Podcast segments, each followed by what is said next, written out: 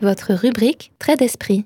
Nicolas Boileau est un auteur du XVIIe siècle. Son ouvrage, L'art poétique, est un manifeste sur la création littéraire rédigé sous la forme d'un long poème didactique. En gros, pour ceux qui seraient déjà perdus, le petit Nicolas rédige une explication de 1100 alexandrins, rien que ça, sur comment qu'on doit bien écrire. On y trouve dans le tout premier chant notamment des formules qui sont aujourd'hui encore connues par le plus grand nombre. En tout cas, le plus grand nombre des personnes âgées, dont je fais visiblement partie. Bref, par exemple, ce que l'on conçoit bien s'énonce clairement, et les mots pour le dire arrivent aisément. Ou encore, hâtez-vous lentement et sans perdre courage, vingt fois sur le métier, remettez votre ouvrage. Ouais, je sais. Je vous parle de proverbes que les moins de 70 piges ne peuvent pas connaître.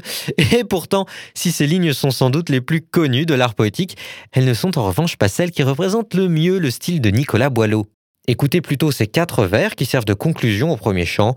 Boileau y livre son dernier conseil pour bien écrire, savoir bien s'entourer, c'est-à-dire d'amis et non de flatteurs. L'ouvrage le plus plat a, chez les courtisans, de tout temps rencontré de zélés partisans. Et, pour finir enfin par un trait de satire, un sot trouve toujours un plus sot qu'il admire. Que faut-il en retenir? À mon sens, deux choses. La moins importante, mais la plus évidente tout d'abord, concerne le maigre enseignement qu'on tire de ces quelques lignes. Ce trait de satire, signé Nicolas Boileau dans l'art poétique, on le rappelle, est en effet une sorte de moralité à la Jean de La Fontaine. Pour faire simple, il écrit que l'auteur dénué d'esprit critique confond les éloges qu'on lui fait et la véritable qualité de son livre. D'où la leçon, la critique vaut mieux que la flatterie. Ouais, sans blague. Dit comme ça, c'est bidon, mais si vous voulez mon avis, Nico avait surtout à cœur de balancer un scud à l'attention des modernes, ces auteurs à la mode qu'il trouvait lui-même plutôt mauvais. Et justement, le deuxième point à retenir concerne la satire en elle-même et la manière dont elle est amenée. Petite parenthèse d'ailleurs, vous qui m'écoutez parler de satire depuis tout à l'heure, sans trop savoir à quoi ça renvoie exactement, euh, déjà je vous plains parce que ça doit pas être facile, et puis je vous ai préparé une petite anti-sèche. On apprend dans le Robert que la satire est un écrit, un discours qui s'attaque à quelque chose, à quelqu'un, en s'en moquant. C'est simple, c'est Robert, on le remercie. On pourrait discuter de cette définition pendant des heures et dire qu'elle est incomplète, sinon réductrice, mais là n'est pas le sujet. Revenons à Nicolas Boileau. Ce trait d'esprit, donc, conclut le premier chant d'un ouvrage qui relève, sur sa forme, d'une mise en abîme. Rassurez-vous, le nom peut faire peur, mais une mise en abîme en littérature, c'est très simple.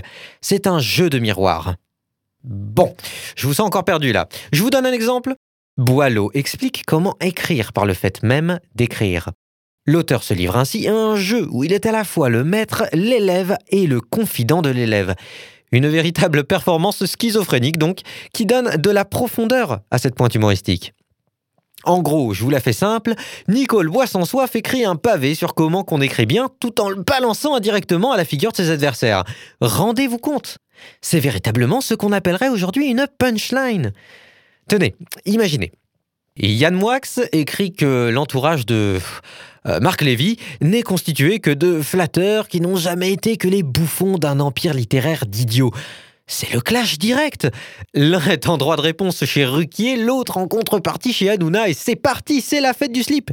Enfin bref, tout ça pour dire que Nicolas Boileau, c'est de la virtuosité, de la finesse aussi, et surtout une bonne dose de vitriol. Après tout, Madame de Sévigné elle-même le lui dit, vous êtes tendre en prose et cruel en vers.